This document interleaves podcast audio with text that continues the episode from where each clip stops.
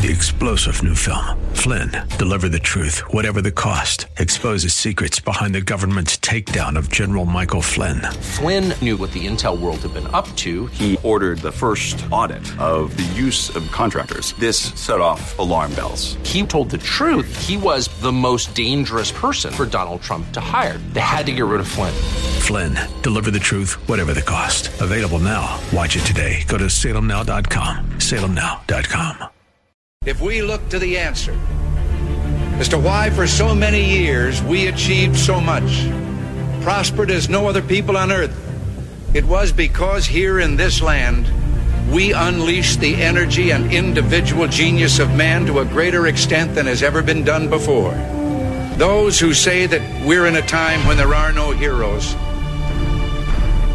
they just don't know where to look. The sloping hills of Arlington National Cemetery, with its row upon row of simple white markers bearing crosses or stars of David, they add up to only a tiny fraction of the price that has been paid for our freedom.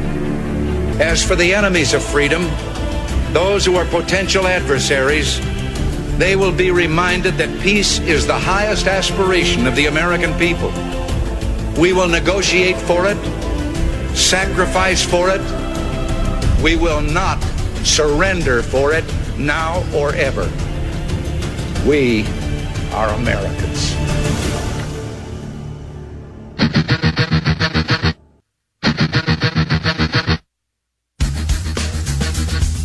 This is the Bob Frantz Authority on AM 1420. The answer. Hour number two underway now, eight minutes past 10 o'clock as we continue. Thanks for joining us on this Thursday. It's the 12th morning of the eighth month of the year of our Lord 2021. Great phone calls so far this morning. We'll pick those up again at 1035. So if you've got a question for me on some of the things we've covered, by all means dial us up then. Or if you've got a comment on something that we, you haven't heard yet, 216-901-0945. But this segment is reserved every Thursday for our good friend Dr. Everett Piper. Dr. Piper is a uh, he's a talk show host. He's got his own podcast, radio broadcast uh, called The Rebellion in Oklahoma. He is a best selling author.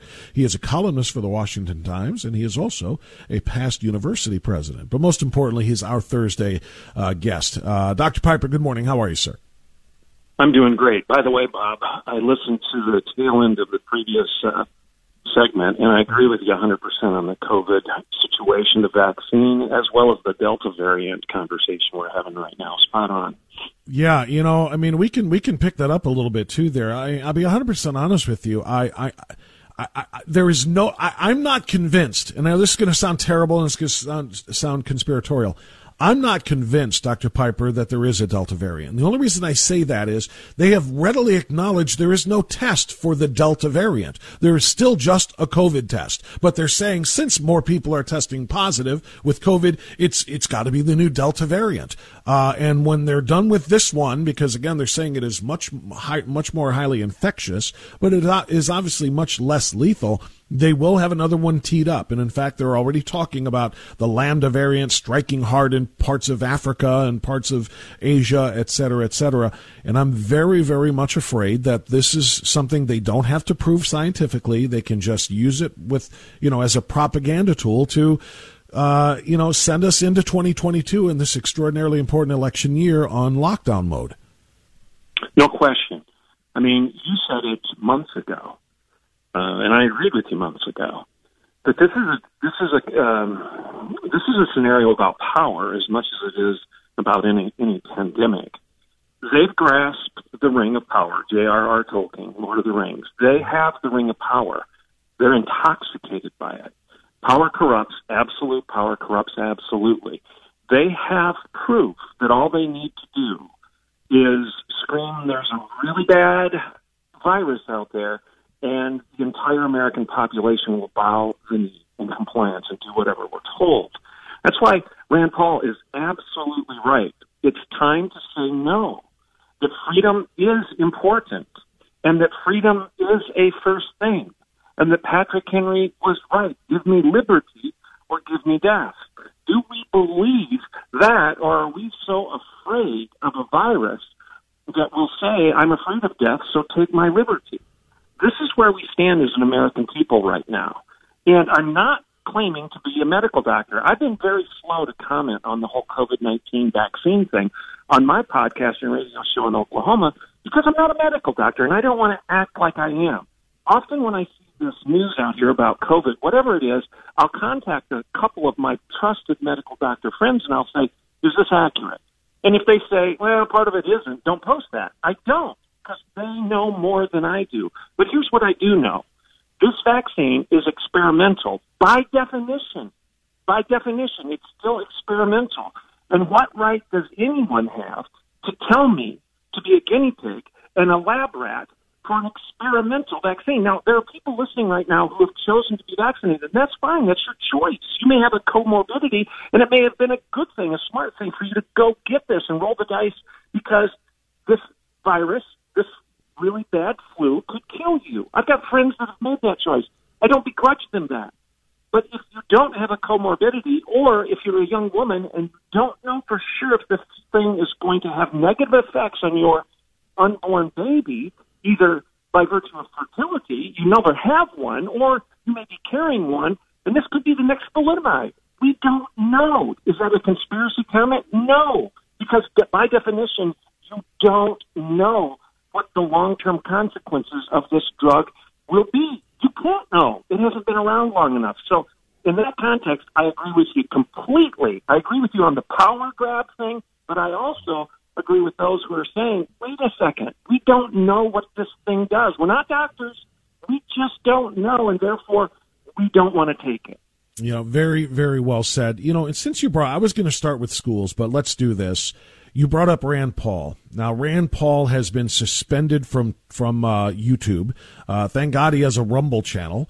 Uh, but he's got a YouTube channel as well, and he's been suspended from it because he posted a video in which he, by the way, who is also a medical doctor, he chose to be a, um, uh, an eye surgeon, but he is a full on medical doctor. He went through medical school. He has extraordinary knowledge and training and he gave his opinion about what masks do against a coronavirus, which is nothing, and about the vaccines as well.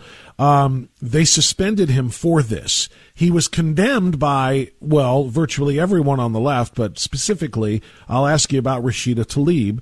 Uh, I call her Sharia Tlaib because of what she stands for, but she tweeted of Rand Paul the Kentucky senator is throwing a tantrum as his state is being swallowed whole by this virus again. He needs to put politics aside and put people first. Start resisting the virus as opposed to resisting the mask mandates. That was the subject of uh, largely of Rand Paul's video. The very evening she posted that tweet, Dr. Piper, she was videotaped dancing maskless up close and personal with a bunch of people at an event. Now, this is where I have a problem. You said you admit readily you're not a doctor and you don't pretend to be. But people like Sharia Tlaib pretends to know what she's talking about, but refuses to act on her own advice. She condemns Rand Paul for saying masks are useless, then goes out there and dances and acts as if masks are indeed useless and they are not necessary for her and her friends. The Obama birthday party, and another example of that. Obama and the rest of his celebrity friends dancing close face to face with no masks, and we're told, well, they're a sophisticated crowd though, so they know what they can do and what they can't do. This is you talk about you know not pretending to be a doctor. These people are pretending to have the answers, but then displaying uh, you know the fact that they will refuse their own advice. Oh, absolutely. I mean, you're taking the words out of my mouth. As I watch the news this week, there's one word that comes up repeatedly in my mind: hypocrisy. Hypocrisy. It's a good word. You talk about Tlaib. You talk about the Obama party. We have hundreds of people who are proving that they're hypocrites. We have thousands of people, but in the case of these two news stories, you have people that are proving that what's good for thee is not good for me. In other words, was it Marie Antoinette who said, let them eat, eat cake? Essentially, that's what they're saying. You can just go eat cake. You can pound sand. I will do something different than what I'm calling upon you to do because I'm sophisticated and you're nothing but a heartland rube, a deplorable who lacks gray matter. This is the language they've used to describe us who have enough common sense and a brain and a head on our shoulders to look at all of this and say, wait a second. I'm not claiming to be a medical doctor. Rand Paul is, and he has issues with this. So shouldn't we listen to him? And and and why would I want to just comply because Rashida Tlaib says so or Barack Obama says so when you're not doing it yourself? And Anthony Fauci, you are a medical doctor, and you're condemning the Sturgis Harley motorcycle rally, the Sturgis rally, saying it's going to be a mass spreader, but you say nothing about Lollapalooza in Chicago where 300 people show up in Grant Park. You're quiet about that, and there were crickets when it came to the Obama party. So why should we believe Anthony Fauci? He's being hypocritical. He's being selective in the way he guides us or I would even be more negative, condemns those who don't disagree, or excuse me, those who don't agree with him. Right. And you know, Dr. Piper, the the the, the real issue for me is because you know you said you're not a doctor, and you know. I'm not a doctor either. I couldn't name all 206 bones in the human body. I uh, I couldn't talk about neurological function, but I can read. And when I read mm-hmm. people who are doctors citing actual science, citing actual studies, and I'm talking about people like Dr. Dan Stock in Indiana, who addressed that Mount Vernon school board in a viral video that went viral just a couple of days ago. And he cites the studies uh, upon which he bases his assertions as a physician. And Dr. Fauci can cite zero studies. Dr. Fauci and the director of the CDC, who's not even a doctor, um, uh, Rochelle Walensky or whatever her name is, uh, or Walensky, whatever it is, um, she can't cite studies either to back their guidance on masks and on vaccines. But I have other doctors who can. I don't have to be a doctor to be able to read, and I don't have, have to be a doctor to be able to look at sources and studies. These people uh, are uh, talking about people like Dr. Stock are presenting them, and they're the ones being dismissed as the kooks. They're the ones being dismissed as the anti-science crowd when they're the only ones presenting science. Again, why should we believe people that say we should attend to the science who argue that the world is going to burn up, but they don't have the science to prove that climate change, as they describe it, is accurate? The science isn't there. In fact, there's a lot of science to prove otherwise. They don't but have the science. They drum those masks. people out, but they drum those people out of the scientific community because they, they they're yep. bucking the science that they want us to to, to believe yep. in. Yep, exactly. The masks, they don't have the science. The long term effects uh, from the vaccine, can't have the science because you have no it hasn't been around uh, long enough to have any longitudinal data. And then all the other aspects, like the biology, the biological reality of a female, they deny that, but then they turn around and scold you for not wearing a mask. Are you serious? Come on. It's time for us to ask questions and do what Rand Paul told us to do, to value freedom as a first thing. Exactly right. And resist all of these mandates that take away our freedom. And by the way, I I wasn't going to do this, uh, but because I did this for a couple of segments already.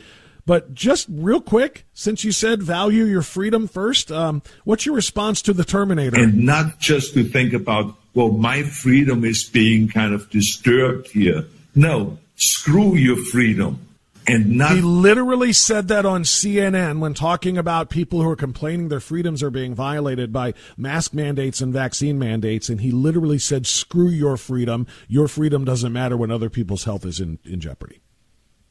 Uh, well, that that's a summary of the political left. They haven't been stupid enough to say it that forthrightly, but that's the way they're behaving. Anthony Fauci is saying, "Screw your freedom." Joe Biden is saying, screw your freedom. Tlaib is saying, screw your freedom. Obama, by virtue of his party, is saying, screw your freedom.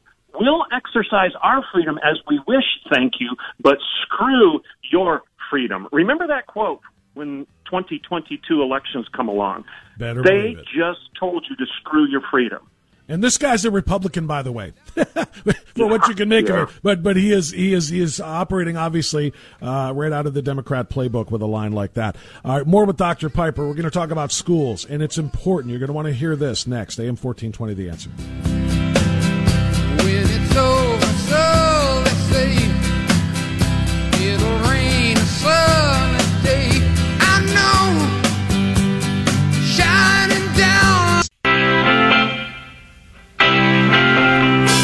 Okay, 1024. I've got a few different sto- uh, school stories to discuss with Dr. Piper here. We're going to try to squeeze them in before the bottom of the hour.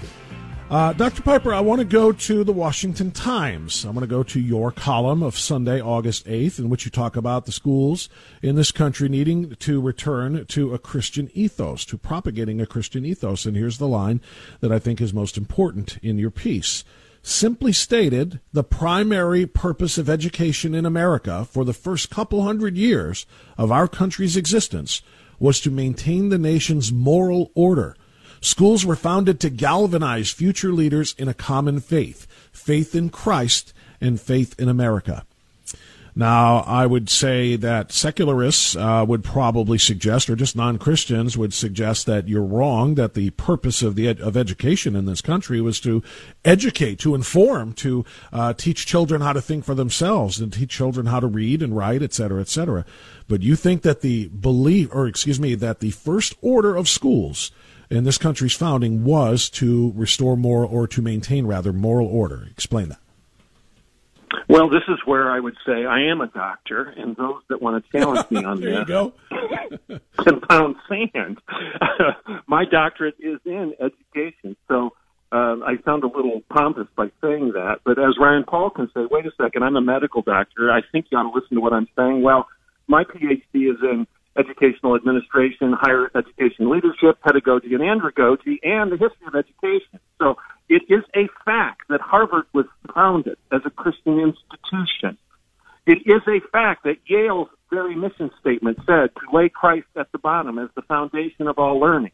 It is a fact that seven of the eight Ivy League schools were founded expressly and explicitly on mission statements almost identical to what I just described. It is a fact that Northwestern University in Chicago still has on their shield a passage from Philippians.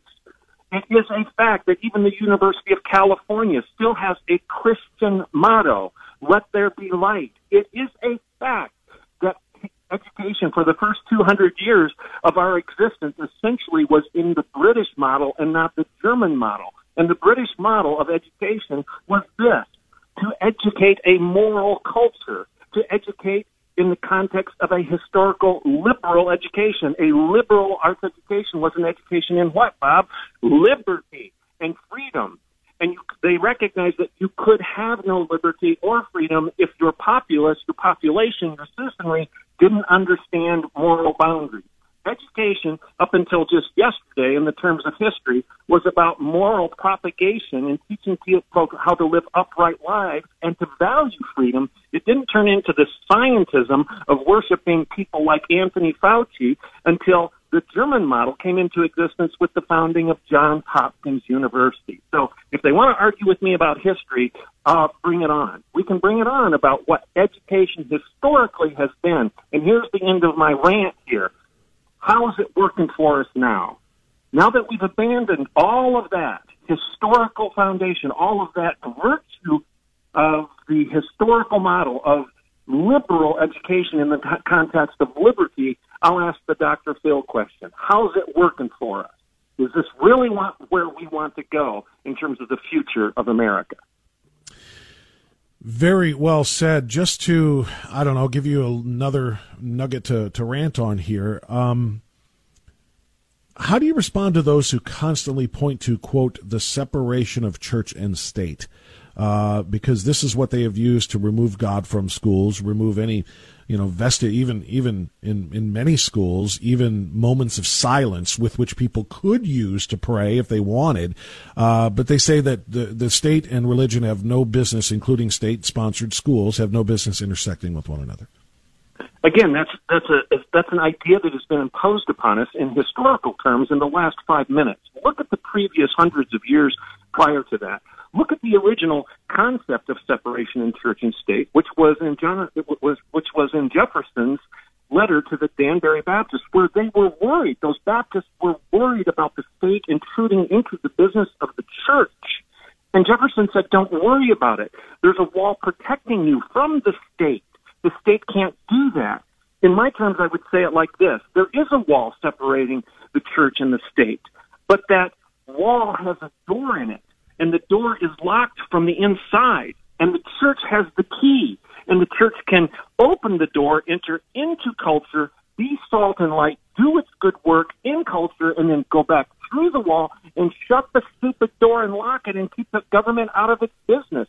We've reversed the very concept that Jefferson was promising to the Danbury Baptists. So yeah, there's a wall, but it protects the church from the imposition of the king.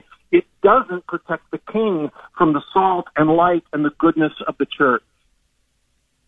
Dr. Piper, I normally don't do this. I think one other occasion I've asked you to put in overtime. Do you have another segment in you? Uh, yeah, yeah. Uh, I don't know what your calendar looks like. If you've got something, that's okay. No, no. I, I just I paused only because I wanted to think whether I needed to run, but I'm good to go. Okay. If you are, good, because there's two other school stories that I would like to discuss with you. One involving segregation and its return to the classroom, and also uh, the end to the need for reading, writing, and arithmetic where equity is concerned. I'll get you the, your comments okay. on those as we continue on AM 1420 The Answer. I wish that I could fly into the sky. There are two sides to every story there's the mainstream media side, and then there's the truth. You are experiencing the truth. The Bob Frantz Authority on AM 1420. The answer. Okay, 1036 now. We continue on AM 1420, The Answer with Dr. Everett Piper. Dr. Piper, obviously you have um, dedicated a large part of your career uh, to um, to education, so I figure this is kind of a uh, right, right in your wheelhouse. You know, not just talking about the role of Christianity in schools as you just did, but let's talk about schools in general. This also ties into your books too. Uh, obviously, uh, not a daycare and your sequel, which is out now. Uh, Grow up, life isn't safe, but it's good. A national bestseller. You should definitely get that uh, as well. But so there's two stories, public school stories, I wanted you to comment on. The first one comes from Oregon, where uber liberal Governor Kate Brown uh, has just decided that reading and writing and arithmetic is not the goal of our school district for our children. Or school, I should say, the state schools, since she's the governor. Uh, that's that's not the most important thing. The most important thing is is having the same number of minority students graduate and get good grades as white students. And the only way to do that, since you know, in her racist mind, minority students can't cut the muster on their own. They're just not smart enough to be able to get these grades on their own. We have to dumb them down. We have to just basically take away the challenges. So what she has done uh, is she has dropped the requirements that students demonstrate they have achieved the essential skills of reading and writing and doing math by signing Senate Bill 744. The bill um, is, suppo- according to Charles Boyle, the governor's deputy communications director, is supposed to help and benefit, quote, Oregon's black, Latino, Latina, Latinx, Indigenous, Asian, Pacific Islander, tribal, and students of color. It will help them get better grades and help them graduate at standards equal to those of non uh, minority students. So, Dr. Piper, we've seen similar things to this in various districts. I don't know that I've seen an entire state say that we are going to dumb down the standards because we just know that our minority students aren't smart enough to achieve them. Um, this is so sad. It's so sad in so many ways, but it's emblematic of education, not just in the state of Oregon, but education in Ohio and education in Oklahoma. The people that are in charge of education in all of our states actually think this makes sense.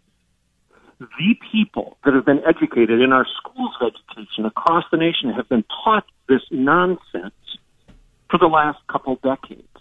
So it's no surprise. Bad ideas in, bad ideas out.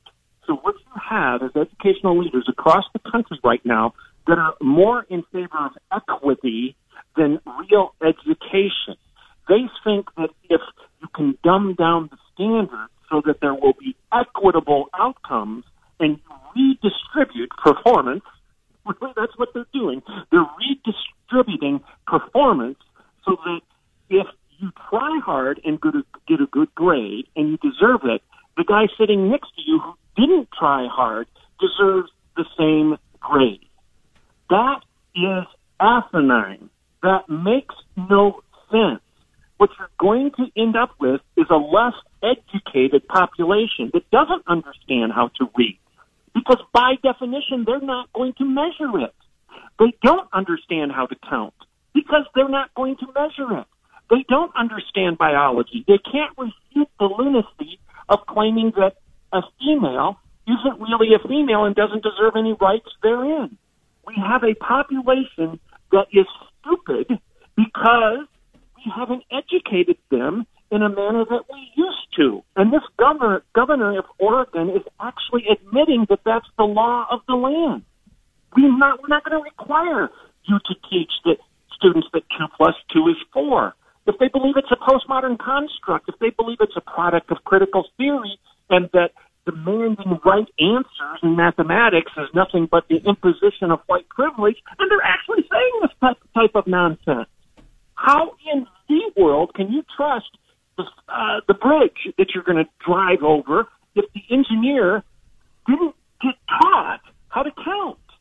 That's really where we're going, Bob. This is a very dangerous place.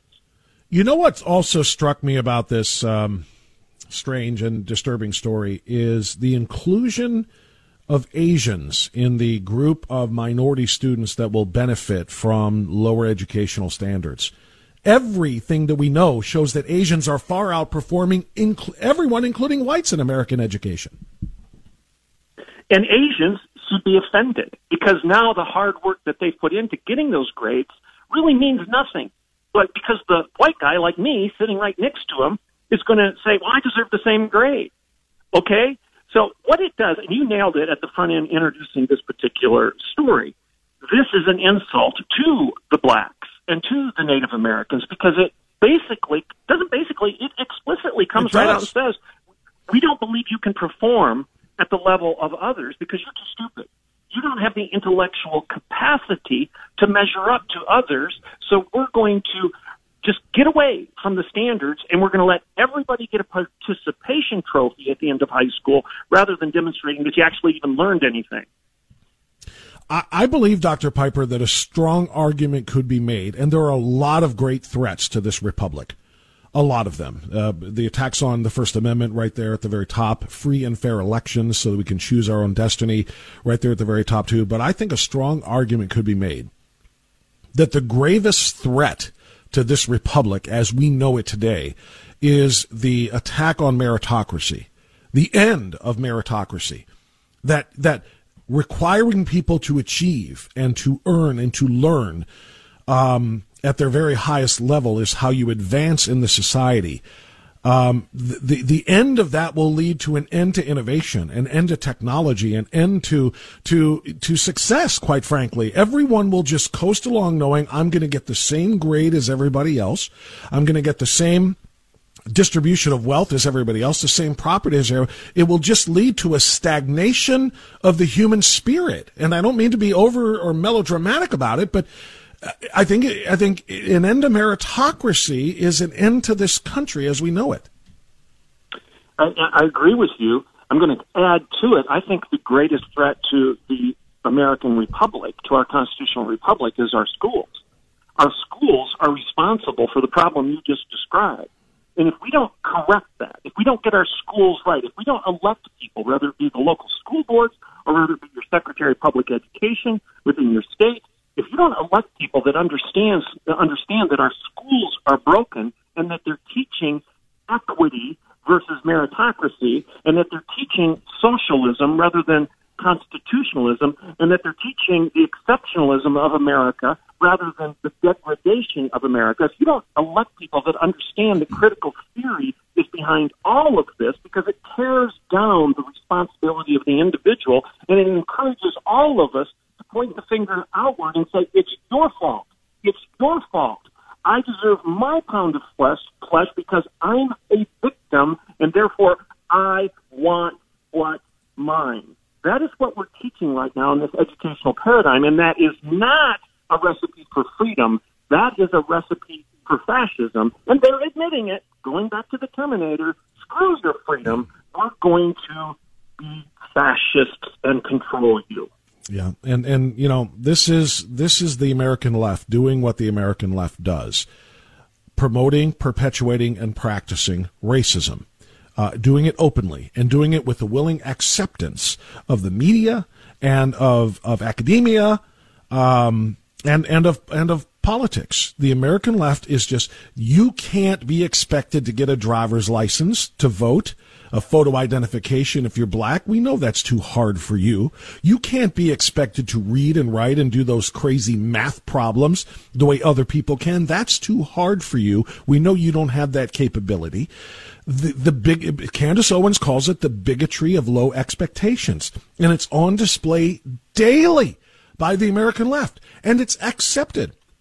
And if I were a person of color on that list that is supposed to benefit from the dumbing down of the standards and the removal of the proficiency testing for those basic uh, academic requirements, I would be extraordinarily offended. How dare you say that I cannot achieve the same scores as as the white guy sitting next to me? If I was a person of color, it would it would it would it would infuriate me. Black Lives Matter should be issuing statements condemning Kate Brown for suggesting that they are less than, that black oh, people oh, are less than, and they won't do it.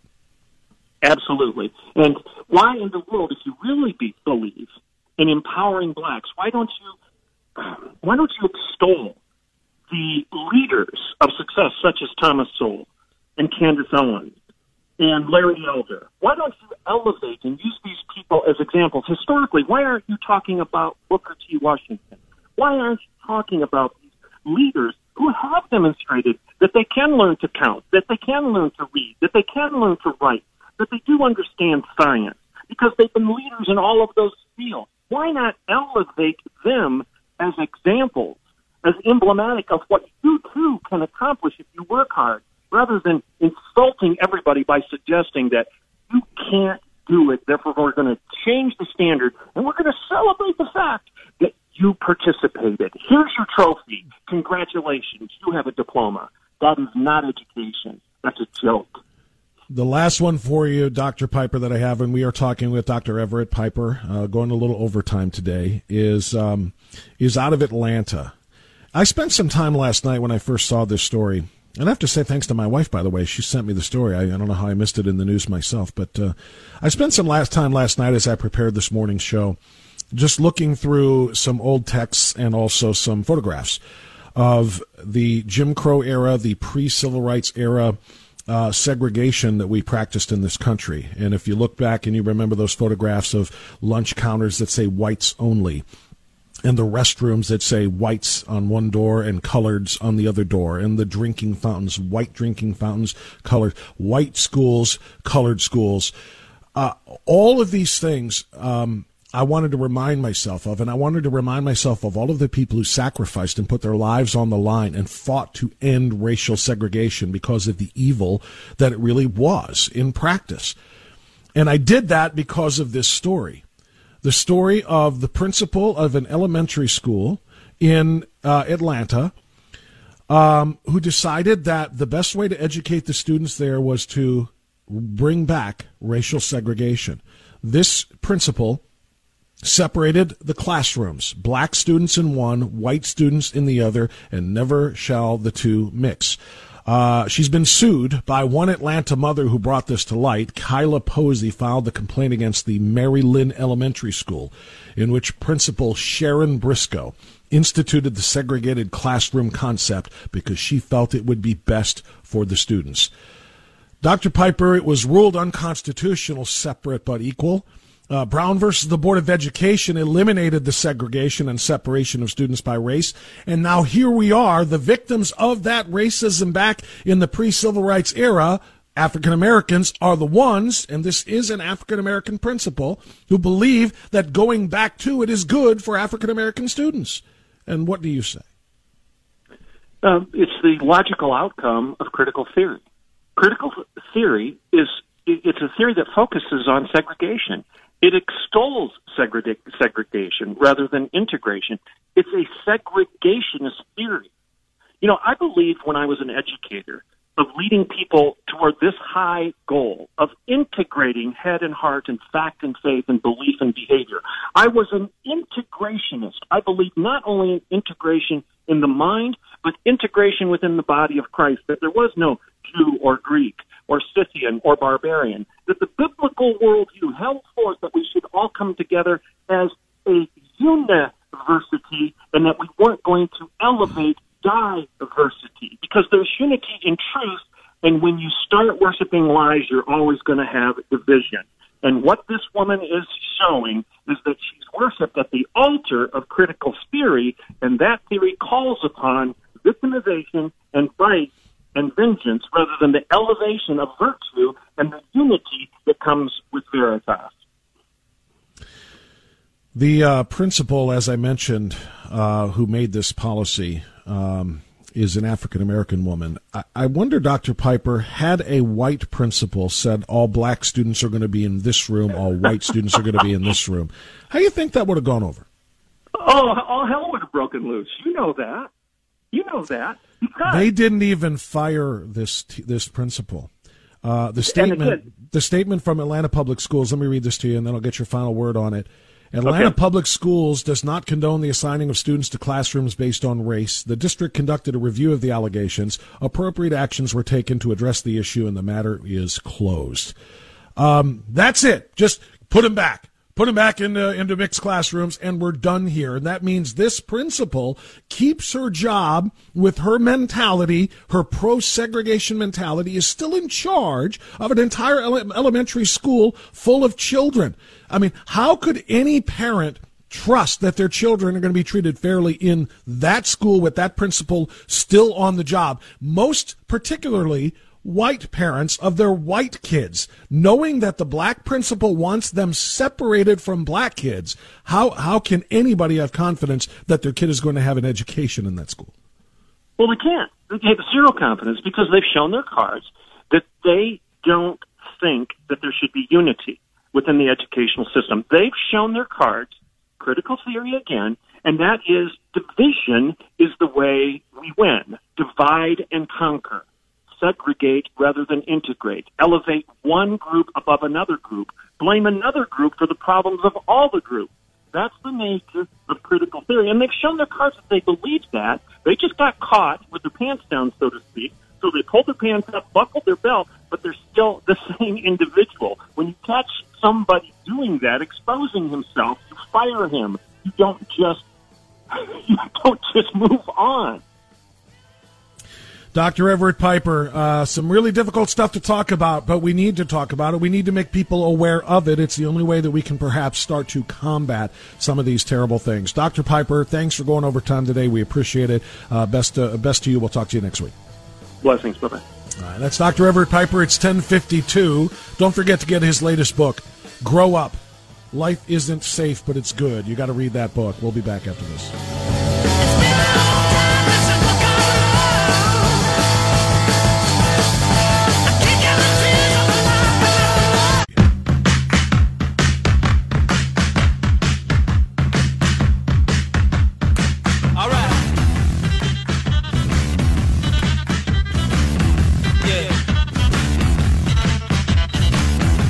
Okay, 1056. Final segment is always a short one on AM 1420, The Answer, but I got time for a call or two. Thanks again to Dr. Piper for uh, putting in the uh, extra work for us. Really, a lot of important stuff. He is an expert in the field of education, whether it be at the high school level, really at the elementary level as well, uh, through his studies and his PhD, and all the way during his time as a university president. So I uh, really appreciate his uh, lending of his wisdom to us.